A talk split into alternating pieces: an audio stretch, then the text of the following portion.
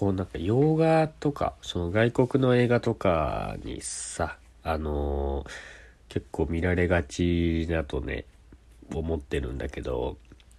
その、アルマゲドンとかで言うと、その、男だけがこう、地球を救うために立ち向かうみたいな、一人、俺が犠牲になる的なね。まあだからそういう、まああとは、俺に任せてくれっ。あいつによろしくなっつって。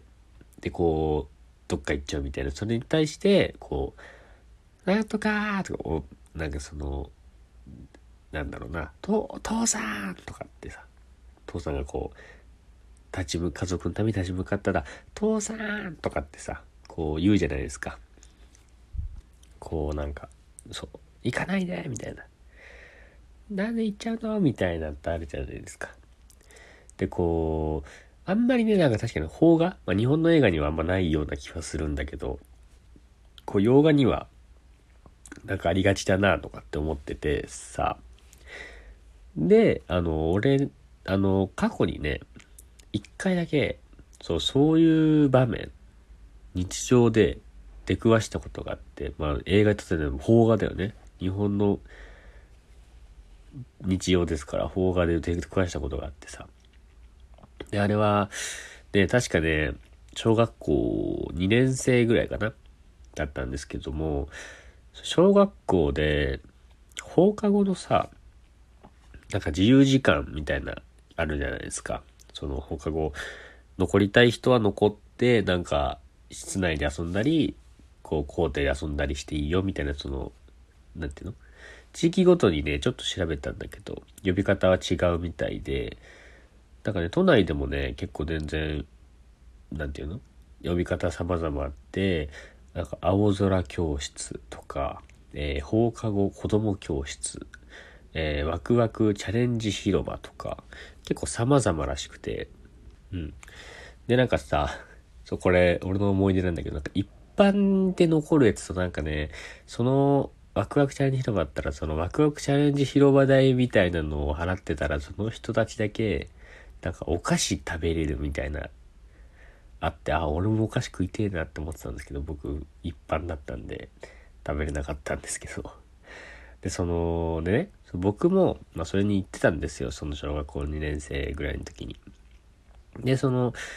まあ、一人で行ってたわけじゃなくて、その、同じ、その、アパートっていうか、そのマンションみたいな団地みたいなとこに住んでた、その、たっちゃんっていうことね。たたっちゃんっていう子と一緒に行ってたんですよ。その、ワクワクチャレンジ広場とかなんかそういうやつにね。で、まあ、その、その子はね、すっごい優しい子なのよ、そのたっちゃんが。でも意味わかんないぐらい優しくて、すっごい優しい心の持ち主なのよ。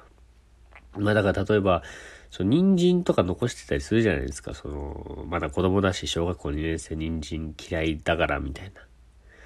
で、そういうのを見ると、そのたっちゃんは、すっごい優しいから、人参さんが泣いてるよって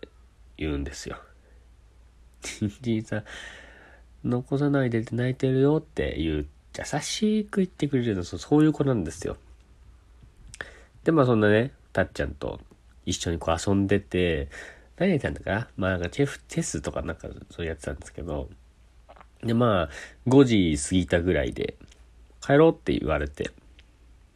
なんか、いつももうちょっといるんですよ。5時、まあちょっと過ぎぐらい。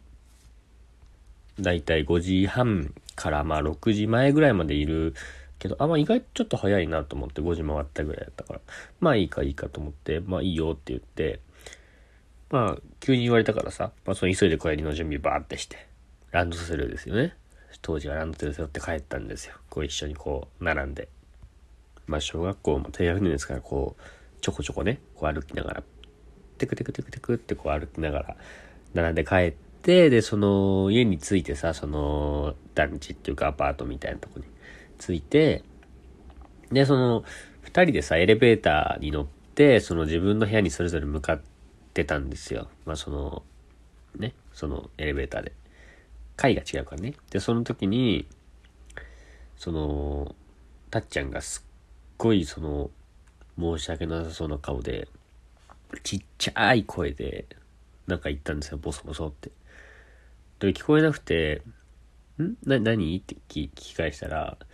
小さい声で、ギリギリ聞き取れたんですけど、うんちしたいって言ったんですよ。で、え？ー、ってなって、その瞬間、なんか、たっちゃんが、なんていうの？ちょっと早く帰ろうとしてたり、なんかその時思うとなんかあんまりなんか話してても元気ないなとかってたのに、こう気づいてそのフラッシュバックして。でも、小学生にとってうんち漏れちゃうみたいなのはもう大事件だから、ね。だから、で、しかもそたっちゃんがさ、すっごい優しいし、人参、人参さんが泣いてるよっていうぐらい優しい子だからさ、すっごい清潔感もあるし、なんか絶対ダメだと思って、その、ど、どうやってもそのたっちゃんとうんちがもう結びつかないのよ。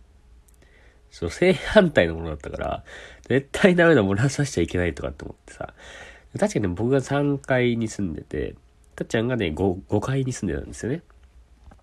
なんで、そのエレベーター乗った後に言われたから、僕もすでに3階と5階のボタンを押してたんですよ。押しちゃってて、でももう、非常事態だから、まあ、まず3階に着くじゃないですか。チーンつって、まあ、ドアが開いたけど、もうその、もう俺は、それどころじゃないから、もう、閉まるボタン、まーってこう連打して、で、閉まって、で、5階に行くんですけど、その間もこたっちゃんはね、その、こう、体をこう、なんていうの、く、くねらせてというか、なんかこう、叩いてるんですよ。う、じっとして。その漏れそうなのをね。でも僕、その3階で閉めたからさ、え、行っていいよ、みたいなね。そう、まだ優しいのか、たっちゃん、みたいな。帰っていいよ。あとは大丈夫とかって言ってるから、いやいや、ちょっと任せてくれと。ここは俺に。つってさ、そのちっちゃい声で、よく聞いたら、その中でも、もうちゃう、もうちゃうって言ってて、まあその、なんだよ、も、漏れちゃうみたいな。それを、もうちゃう、もうちゃうって言ってて、でもうどうにかしてこうたっちゃんの